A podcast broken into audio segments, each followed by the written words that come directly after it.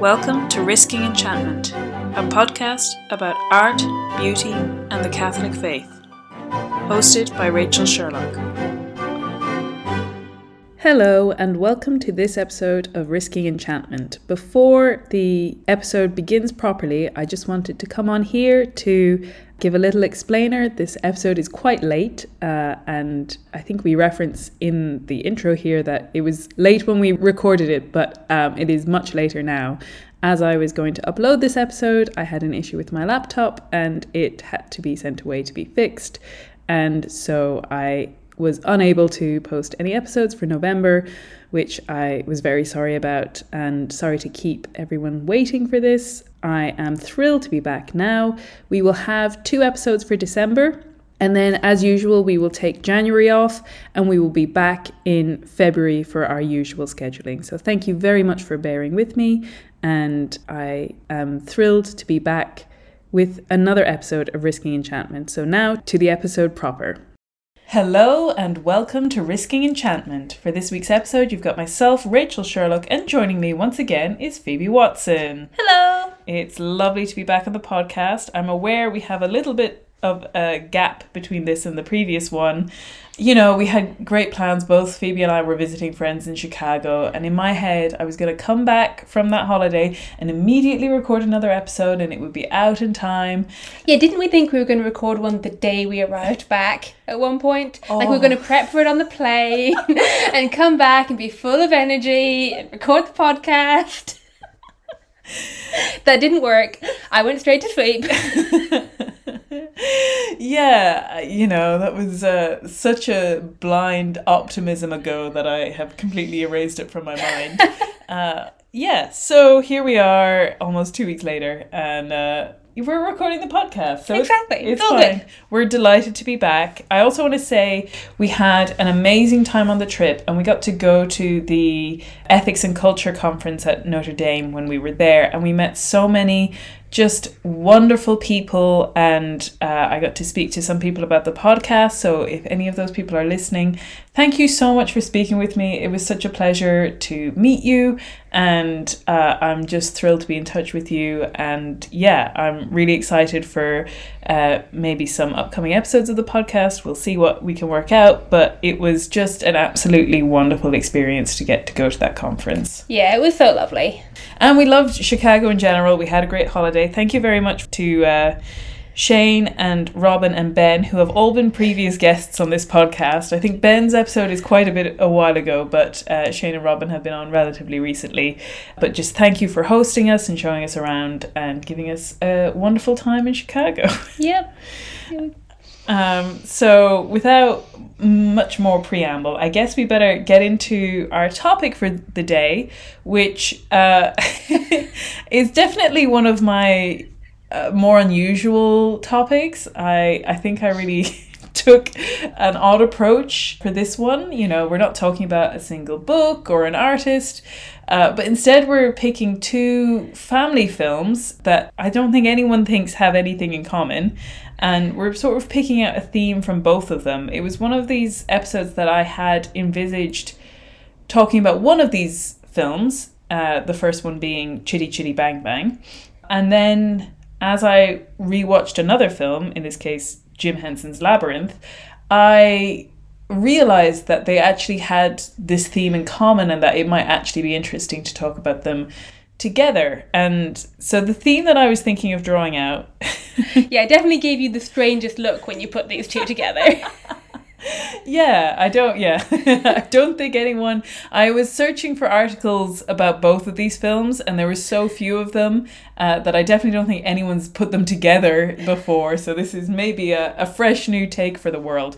But what I want to talk about is the themes of childishness and grown-ups, or maybe teenagers, holding on to the trappings of childhood longer than they should, whether that's in Chitty Chitty Bang Bang. We're going to talk about the land of Vulgaria, which they go to in the second half of the film. I think that's the section that's not in the book. I've never read the book, but that whole section where they go to this very odd kind of place where children are illegal, But the toy maker is in hot demand because is it the king or the baron? The baron. The baron of Vulgaria loves toys. So I remember when we rewatched this, I think we rewatched it kind of spring, summer? Yeah, I think it was a while ago. Yeah. 6 months or so. And in some ways it really struck me how, if anyone is paying attention to this film, it should be very controversial for our day and age, because you have this baron and baroness who are ruling the country, and the baroness hates children and wants to make them illegal, and the baron is a sort of grown-up man-child who throws tantrums and holds big birthday parties for himself and gets big toys and rides his rocking horse along the corridor. Right. And, you know, obviously that's very over the top and it's camp and it's, you know, frankly for modern audiences, probably a bit odd. There's a whole musical number where the two of them are singing about being in love, but are actually kind of trying to kill each other, or the baron's trying to kill the baroness. They're both trying to kill each other, yeah. Okay, and yeah, so, and she's dressed quite saucily for for a kids' movie. But in a weird way, that makes it even more kind of reminiscent of some of the things that we see in this day and age of, I don't know, just this sense of a lot of hollowness in terms of romantic relationships, this real sense that, you know, children are a burden on society and should not be accommodated for, and in fact should be sort of regulated away from places like planes, or even just the way that we organize workplaces and all of these things. Or even when it comes to people wanting, I don't know, I've never been to anything like Disneyland, but people wanting adults only times for the space. What? Yeah, for all of the adults who want to go to Disneyland and not be bothered by kids. Oh, come on. You know, all of these things. Yeah, I just remember when we watched it, I was like, wow, this is really kind of like damning about modern society.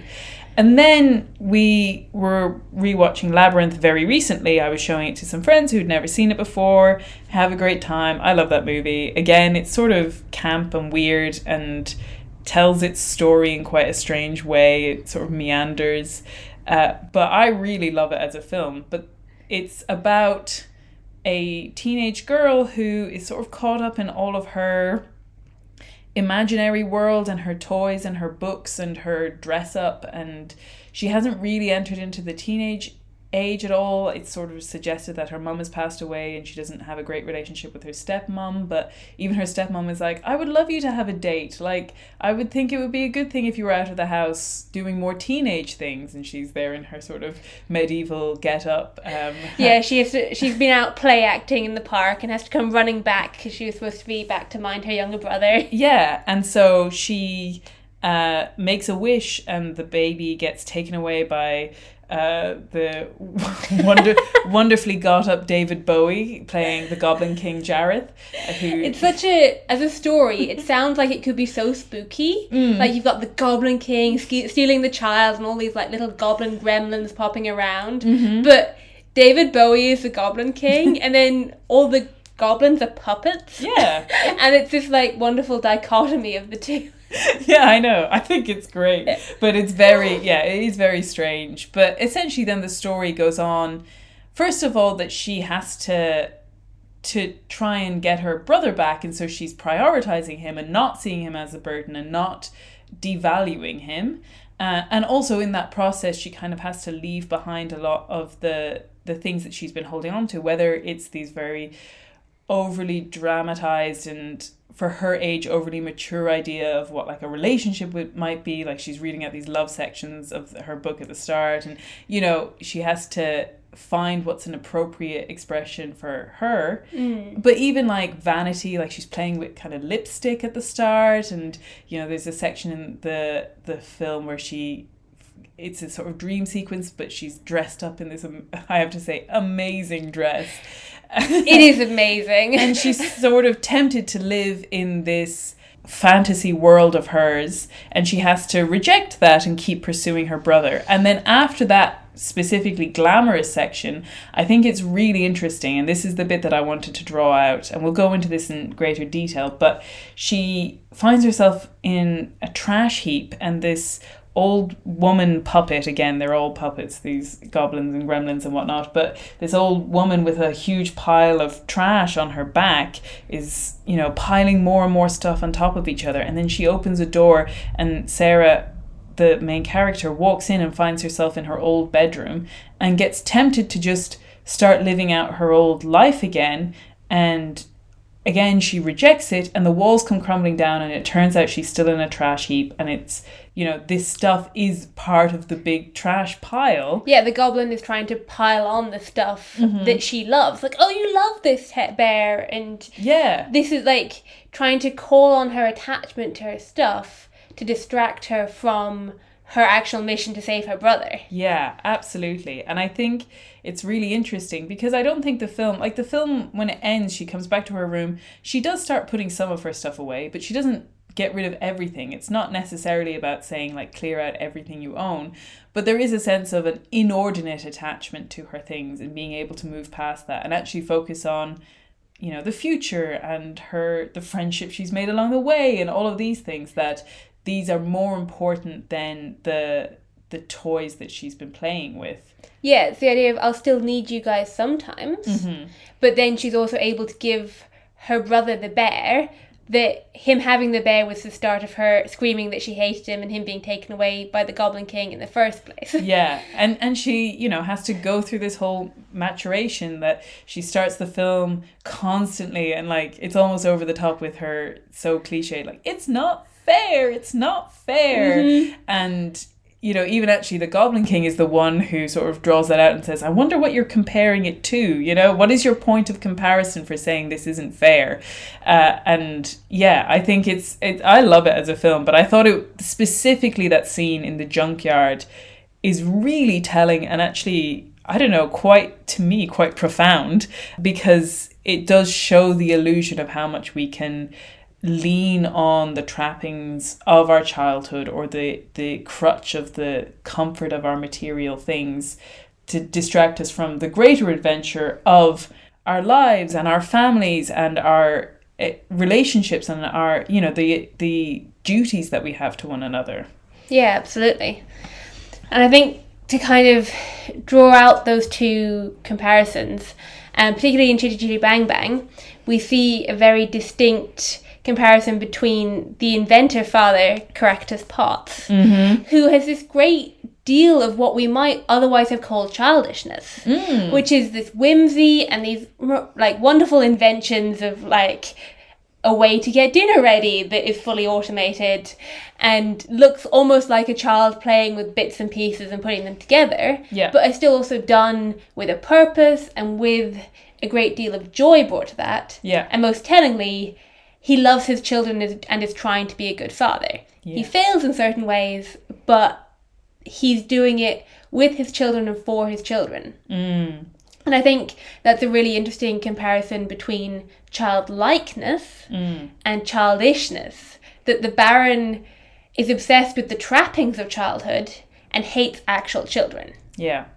And the Caractacus Potts shows us a much better image of that, which is the whimsy of childlikeness without, like, the darker undercurrent of attachment to childish stuff specifically. Yeah, I think that's so right. When we were discussing this morning, and Phoebe says this to me, and I'm like, oh, that's just absolutely spot on. And it's interesting because he is the main character and he does have learning and growing to do. There's a certain level at which the children are allowed to run wild, which he's sort of reprimanded for. And I think there's a balance. I think that he trusts them and he allows them to have a childhood and play act.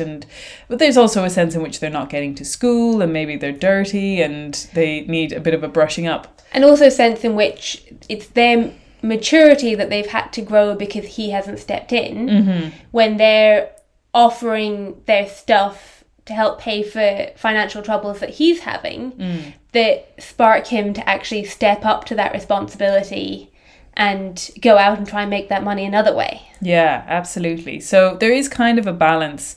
And again, you know, it's not really gone into, but it seems that his wife has died. There's a romantic relationship in it. blossoming in the film as well, so there's also somebody else stepping into that role for the children as well. But I think what's so appealing about the Potts's family setup with him and his father and the kids all together is that they are actually all together. They all enjoy inhabiting each other's space. Mm. That it's a family in which the dad can totally enter into the world and perspective of his kids, while, they, like you said, there is an element he has to step up and provide for them. He is using his talents. You know, in some ways they're sort of harebrained, and he may, you know, you could say maybe he should get a proper job, but he is following his God-given talents for inventions, and sometimes they work better than others, but that he is providing, and yet he has that sense of keeping that joy and that time for his children and that desire to entertain them and give them magic in their lives and give them these occasions of closeness, and he's very expressive with them. And so as much as he's tinkering away at his toys and his inventions, it's never to the total exclusion of his love for his family. Yeah, absolutely. And I think it's also really important to differentiate in that childlikeness, there's still a love of stuff, mm-hmm. in a way. And I think we see this really well in our friend Maria, mm-hmm. who loves the stuff that she's able to make for her children and the world that she's able to create for them, mm-hmm. and also loves some of that stuff in its own right. Yeah. But that those two are never in tension. Yeah, that there is a sense in which the Potts' family home is full of stuff. Like, yeah. he's an inventor. And so it's not about, you know, we're going to be talking a little bit more in Labyrinth about the sort of weight of stuff that can weigh you down. But it's not necessarily all about whether you have things or have a family, but that the two go together, and that I think you brought this up, that real childlikeness, which is what the gospel calls us to, is something that makes you want to be around kids, mm-hmm. whereas childishness, because you want your way and because you want to, like, have, in the way that a child does, have everything their own way, that leads you to reject children because they make demands. They won't conform to your will and they won't fit into the things that you want for yourself. Yeah, exactly. So I just think it's a really interesting film. I mean, I love the whole section with the child catcher. And it's the spookiest. Didn't you say that Roald Dahl wrote that in? I think he did, yeah. I find it really funny that Chitty Chitty Bang Bang was written by Ian Fleming of the Bond books fame, but the script was rewritten by Roald Dahl, and that just feels like such a Roald Dahl point. Yeah, you know? The minute you said that, I was like, oh, I can totally see a Quentin Blake drawing of the child catcher. Right, exactly. And yeah, I just think it's interesting how the way that whole space without the kids, and they have to hide down in the sewers, and it's silent. That's mm-hmm. the thing that the main characters keep talking about, like Truly Scrumptious and Caractacus Potts are, they miss the sound of children. It's this sort of sterile environment, and it's not full of life, because literally the next generation are illegal.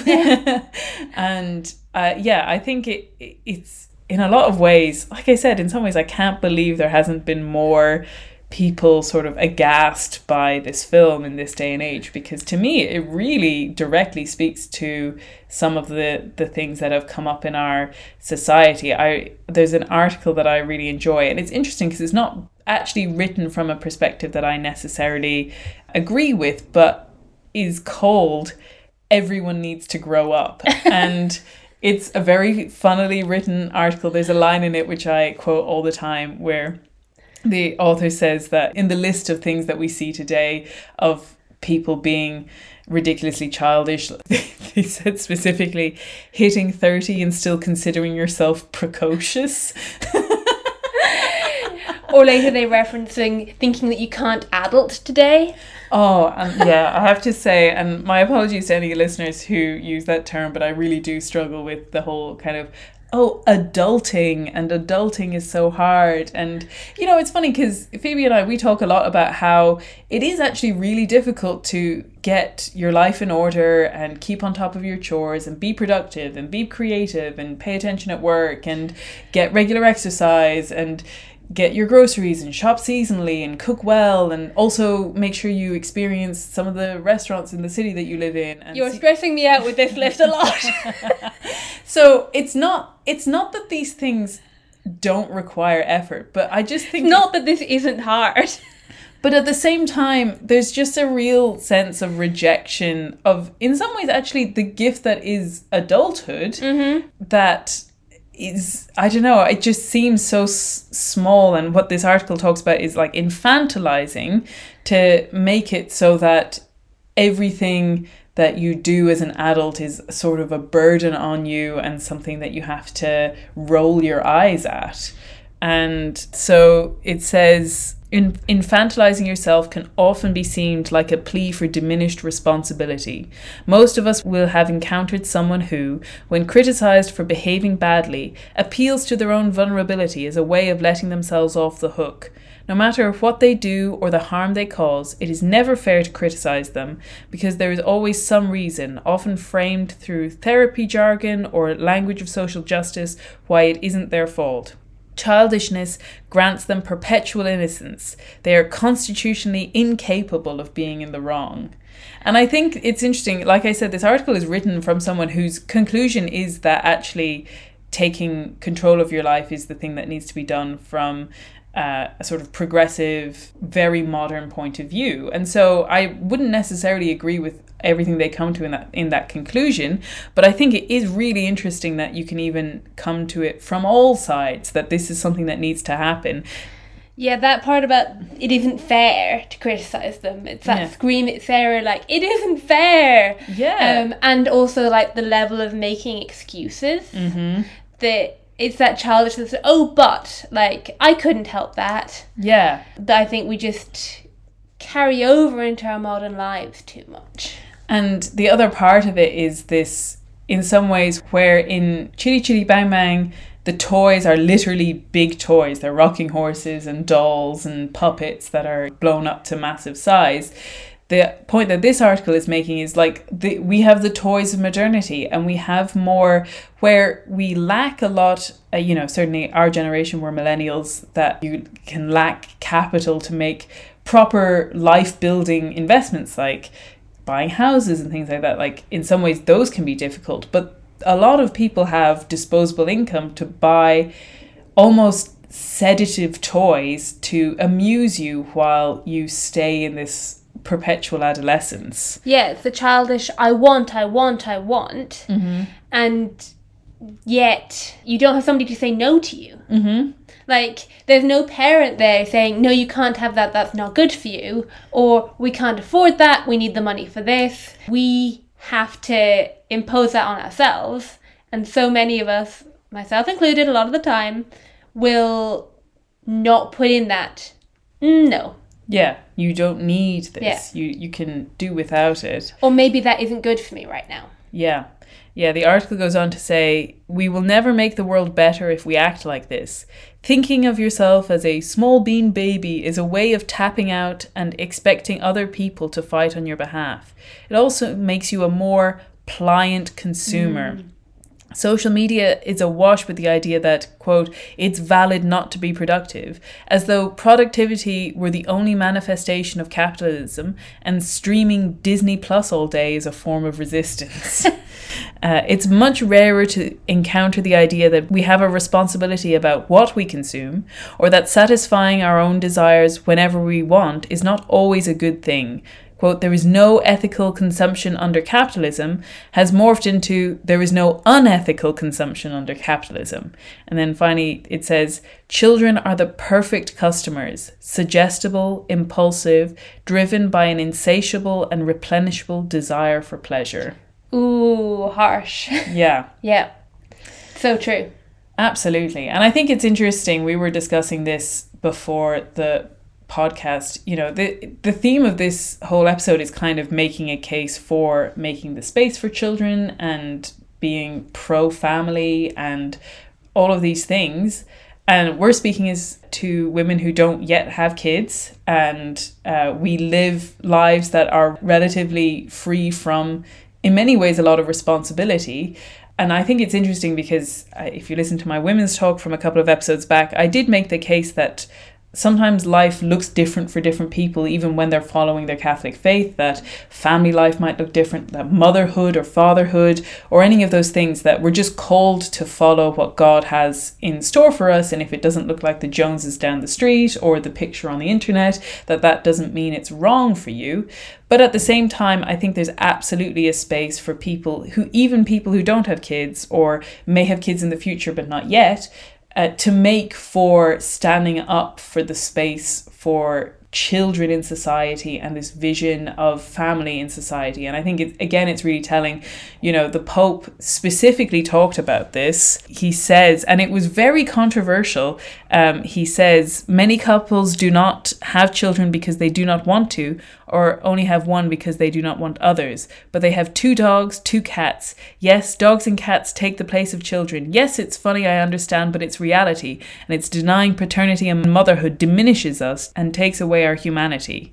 And he goes on to talk about the kind of materialism of society and how we are losing our sense of civilization. And what a lot of people responded to with this was, this is coming from a man who chose not to have kids. That, like, why are we listening to someone who is reprimanding our desire to keep ourselves as our primary focus, when ostensibly from the outside it may look like these are people who only choose to live by themselves and have lives separate from, like, a regular family life. But again, the point is that it can look different and that we should all be supporting one another, and that, you know, there's a reason we call them father, that they are actually stepping into a father role, that this is not actually a denial of family life or even parental love, but that it may look different, and yet we should all be ordered towards this same goal. Yeah, and that it's about stepping into the responsibilities that are either given to you or that are offered in some way, but you may have to seek out those opportunities a little. Mm-hmm. Like the opportunities to support your family. Mm-hmm. And for many of us, that might look like remembering to call our parents or go home to them, mm-hmm. and prioritizing that. Yep. Or making space for our friends who have children and finding ways to accommodate them in our lives and not expect them to always just accommodate us. Mm-hmm. Yeah, so there's that kind of sense of stepping up to the plate. And I think, going back to Labyrinth, you really see that in Sarah, that she's having to step up to the responsibility of her younger brother, and constantly having to step up to that and prioritize that. Mm-hmm. And it's not necessarily that any of the stuff she's doing is bad, except that it's been extrapolated out too far. Yeah. Like, I love the idea of a teenager in the park play acting. Like, mm-hmm. there's something in that really appeals to me. The point is that she's pulled that too far and is abandoning her responsibility and throwing temper tantrums.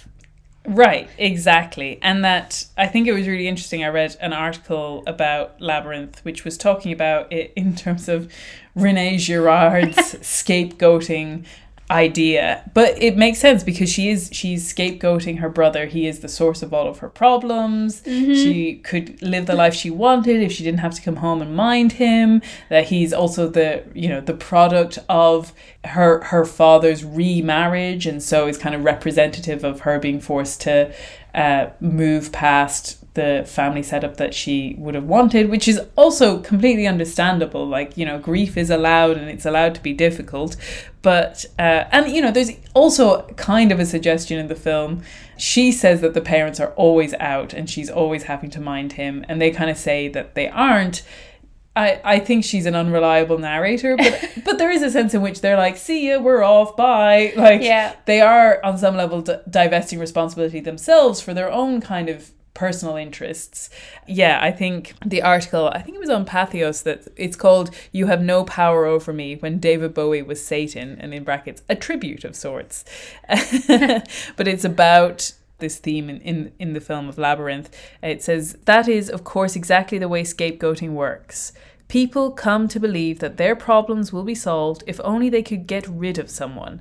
The satanic principle is that the principle of accusation and blame, the lie that a person or a community can only experience peace, success, fortune, or joy at the expense of someone else. It is manifested in all kinds of violence, from expulsion to murder to oppression to war. And I think that's really interesting that... because the scene that jumped out to me was the scene about her things, but it goes all the way back to this rejection of her brother at the very start of the film, that she just wants to be rid of that responsibility. Yeah. And she wants to have her stuff for herself. Yes. That she wants to lay claim on it and not share it with the one who has the greatest right on it, being... the toddler child. Mm-hmm. Yeah. And I think that's also coming back to what you were saying about making space for children. Mm. I think that's part of acknowledging what is most proper to children. Mm. Like, that if you've got a teddy that you really love and you're so precious about it that you're never going to let a child play with it. Mm.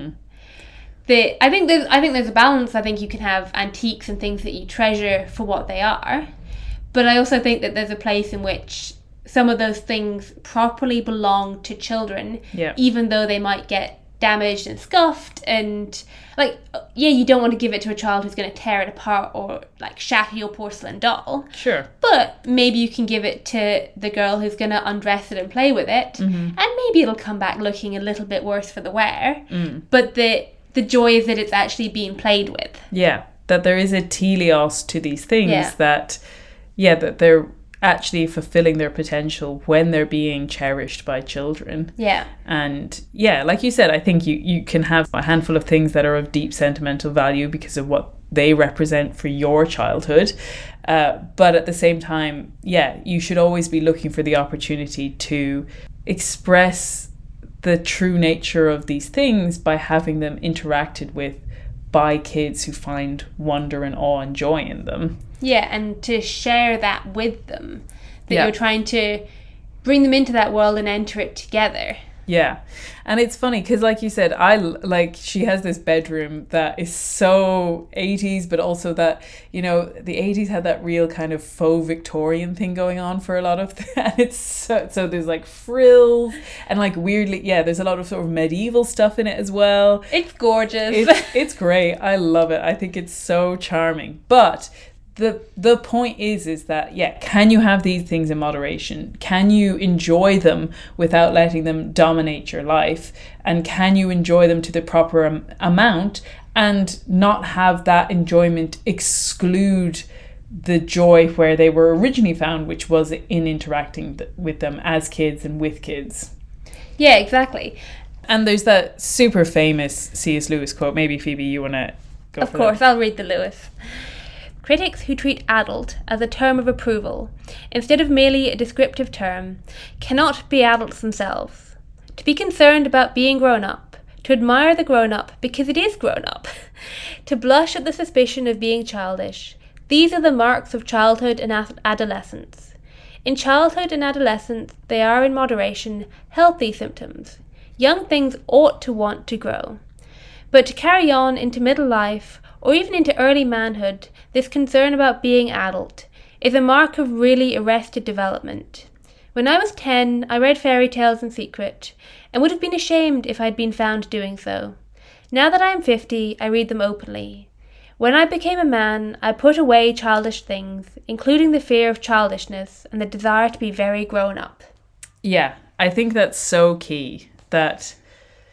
that's where the balance comes in, that you can properly enjoy things of your childhood when you're an adult, but it has to be in this rightly ordered sense in which you are both acknowledging that they are of childhood and yet at the same time having a sense of both detachment and love for these things.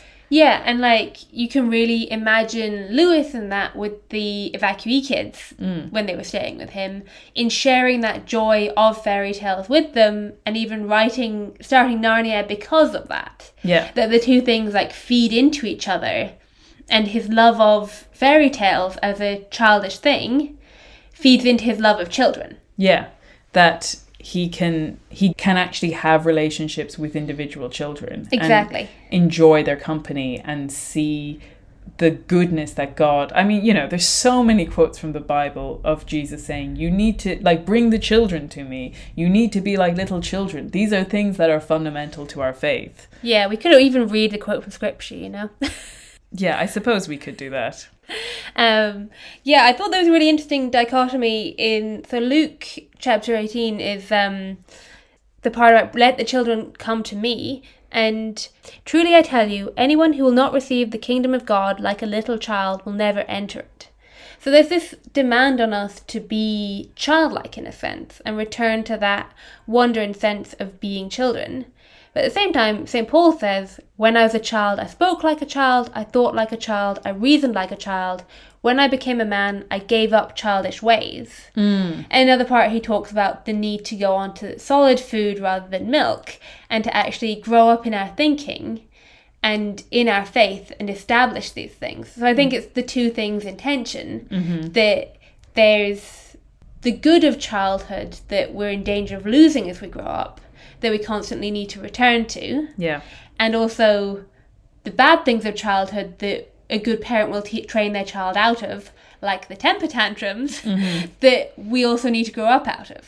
Yeah, absolutely. And I think just to go back to Labyrinth for a minute, just talking about that scene with the, I think her name is the garbage lady or the junkyard lady. Yeah, that works. But just that scene where she starts piling up all of her trinkets and her stuffed animals on top of her, and it does just feel like she's being buried in this kind of wash of all of her things and being distracted by it.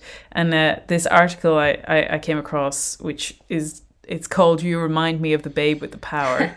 And it's actually talking about how Labyrinth kind of redefined the portrayal of young girls in fantasy movies, which I think is an interesting take. But it talks about this scene saying, as the mountain of Sarah's toys grows around her, she suddenly discovers that all of these items are meaningless to her. They can't have any real deep connection with her, unlike her family and friends who actually care for her. Her toys are simply rubbish, distracting her from what is really important in her life. She finally confirms this notion by declaring, "It's all junk! I have to save Toby!" When she gives this cry, her bedroom walls crumble around her and she finds herself at the entrance of the Goblin City, continuing on the right path. By letting go of her invaluable possessions, Sarah grows into a more confident person because she no longer relies on materialistic needs to make her feel better about herself. And as we've kind of mentioned before, the ending of the film, in some ways you can see it slightly undercuts it. She does start putting her things away, but she then kind of calls out to these... you know, you wonder, imaginary? Were they real friends that she's made along the way in the Goblin City, and says that, you know... That were already represented by toys in her room, so there's a link between the two. Yeah, and she says something like that, I do think it would be okay if I sometimes called out to you or like checked in with you, and they say yes, and then they end up, she goes, well, why don't we come now, and they all have like a big party in her room. And you know, obviously there's a sense there in which she's still asking for help and still being frivolous and having, you know, like all of these big imaginary or fantasy creatures having a big party in her room, but at the same time you can sense that she is actually excited about the future, that she does want to go forward. And yes, she will, like Lewis, occasionally dip back into these things of childhood or find comfort or reliance in them, but she doesn't want to just stay there. And that's the difference. And also that it's the sense of friendship and belonging, mm-hmm. that she's going to them for. Yeah. And that you get the sense that will then extrapolate out into her everyday life. Yeah. Rather than alone in the park play acting. Yeah. And like there's such a dichotomy between like her being alone, mm-hmm. and her isolation, and she's kind of isolating herself with these things and protecting herself rather than actually engaging in friendship And along the way, having to learn to forgive and to make those connections. Yeah, absolutely. I think that's so right. And it was funny. This is a very interesting element to then draw in from all of these sort of family films that we're talking about. It reminded me a little bit of the Love Song of J. Alfred Prufrock. We had to go highbrow. Right. So let's go to a T.S. Eliot poem just for a minute. And it's funny because it's not necessarily that that poem is very similar to either of those films, but there is this sense in the poem that he keeps piling up all of these details of afternoon teas and blouses and coats and ices and all of these very frivolous things, and these things are constantly interwoven with this real sense of lack of certainty and surety of oneself, and like the fear of really making a connection with someone and expressing your feelings and being stuck in this perpetual cycle. And it, you know, I did actually come across an article which was talking about this poem and the sort of millennial experience, and it says, nowhere does Prufrock sound more modern in his continual insistence that there will be time.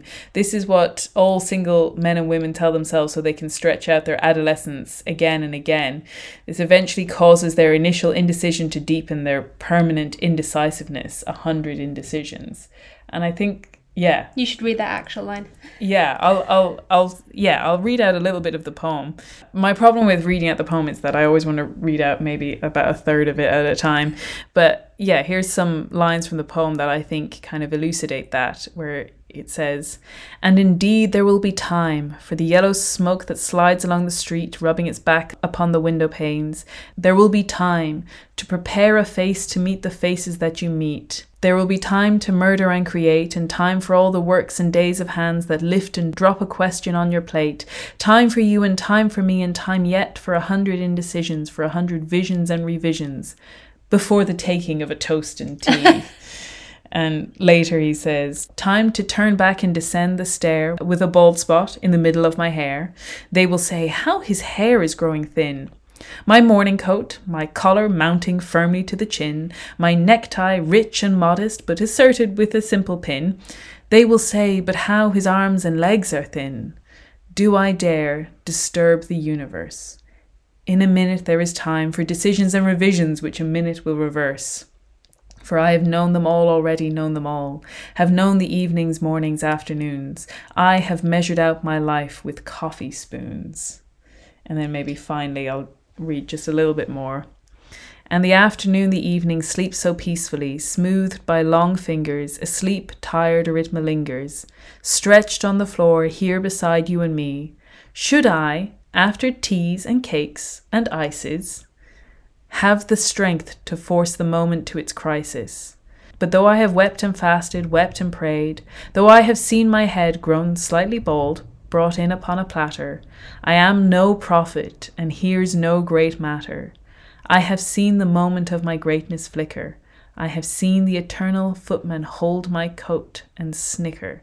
And in short, I was afraid." So good.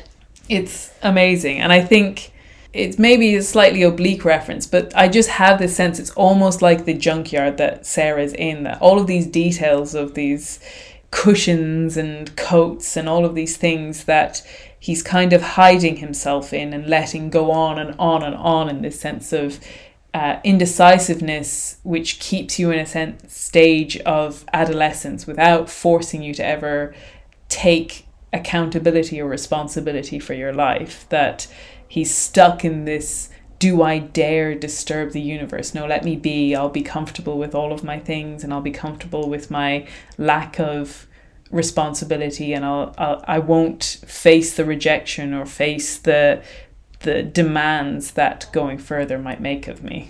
Yeah, and that is then holding him back from actually living out his life and living up to that potential. Yeah. That, did you say he's not proposing to the woman that he loves? Yeah. Because he's afraid and caught up in all these trappings, that he's not putting himself out there and daring to step forward because he constantly retreats into comfort. Yeah. How true of that is, like, how true is that for all of us? Yeah. Like, constantly retreating into comfort spaces and not even realizing that we're failing to push ourselves out. Yeah. going back to Chitty Chitty Bang Bang, mm-hmm. I was thinking that it's really interesting that the Baron's downfall is caused by his childishness.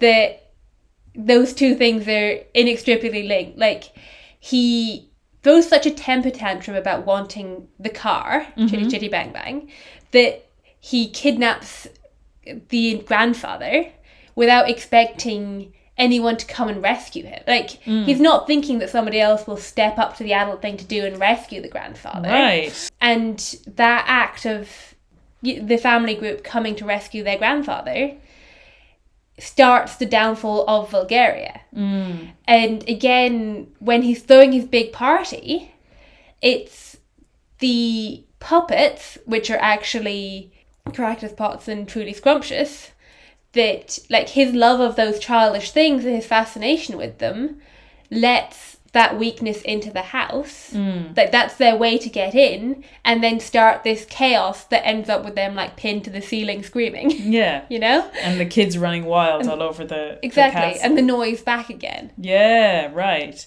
Yeah, I think that's totally right. That it comes from the family loyalty and the sense of duty and responsibility to go on this madcap adventure to save their grandpa. That is the beginning of all of this. Yeah, and that the childishness of temper tantrums and wanting things that he shouldn't want anymore, mm-hmm. in a sense, that he should be prioritizing other stuff, like that desire to have a puppet that is his size, not a child's size, is part of what leads to his downfall.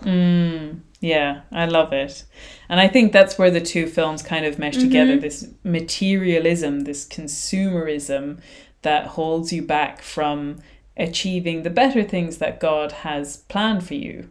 And that, like we said, that God has given us the things of childhood to enjoy, and to enjoy past childhood to the extent in which they are good and wholesome and appropriate, and yet that there is more to be asked of us. Yeah, and I think it's particularly applicable coming up to Christmas, where we're all, I think, getting more obsessed with the presents that we get, and asking ourselves that question of, am I treating this like a grown-up toy? Yeah, and I think that's interesting because I think there's two elements here where we're talking about some of the things of childhood which we keep into adulthood. Maybe that's, like we were saying, an over interest in things like Disney or any of those things, or maybe it might literally be toys that you still have from childhood. Like I said, I do think that there are appropriate expressions of this. I mean, we both still have toys from childhood, both still really enjoy watching Disney movies without any kids. Yeah. But yeah, this kind of over reliance on them. But then there's also the version of it which is taking the trappings of adulthood and treating them as toys. Yeah, exactly. That, I think you pulled out the quote from Brideshead Revisited. Yeah, I was thinking it was a really interesting comparison in a way. We've talked about Brideshead Revisited before, but while they're in college and having all this fun, he says, "It seemed to me that I grew younger daily with each adult habit that I acquired. I had lived a lonely childhood and a boyhood straitened by war and overshadowed by bereavement, to the hard bachelordom of England adolescence, to the premature dignity and authority of the school system. I had added a sad and grim strain of my own.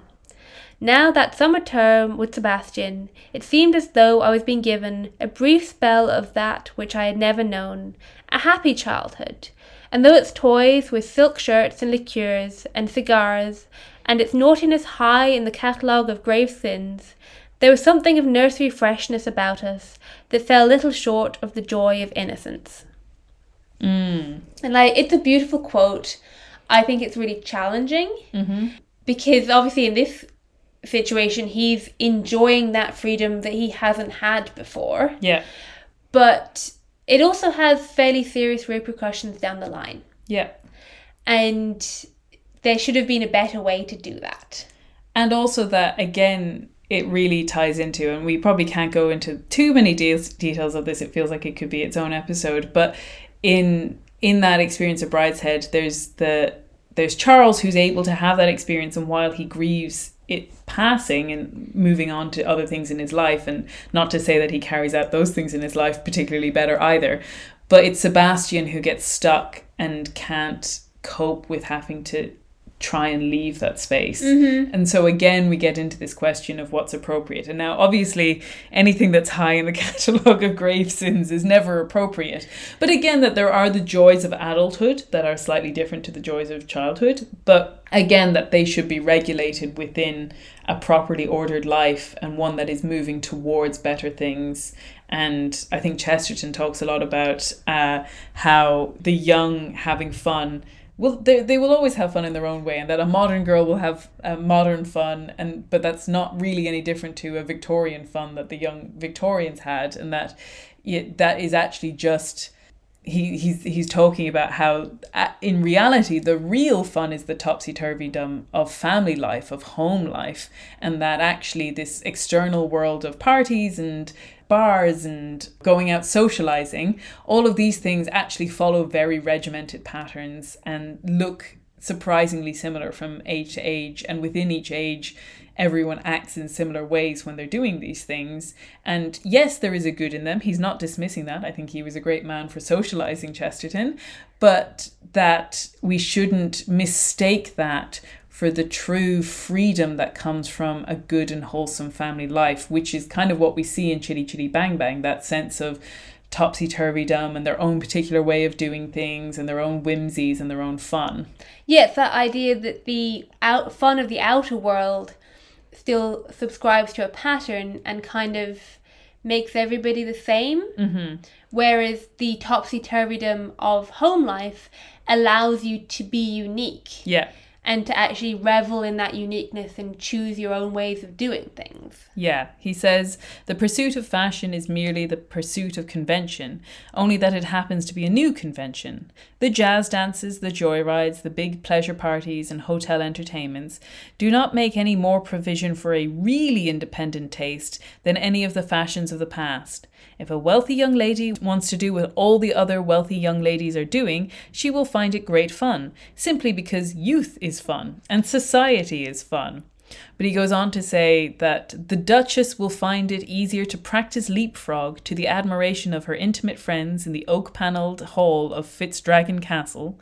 If the Dean must stand on his head, he will do it with more ease and grace in the calm atmosphere of the deanery than by attempting to interrupt the programme of some social entertainment already organised for philanthropic purposes.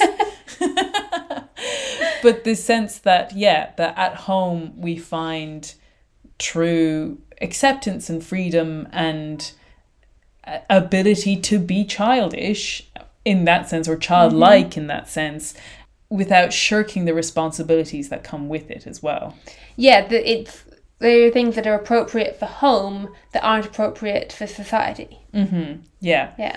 And that so much of the fun comes in finding, whether it is a family life or at least, as he mentions there, like a group of intimate friends where you can let your guard down and enjoy frivolities in a way that is much more enlivening when you're with people who have that love for you. Mm-hmm. And so it gives you that space to properly enjoy the things of childhood.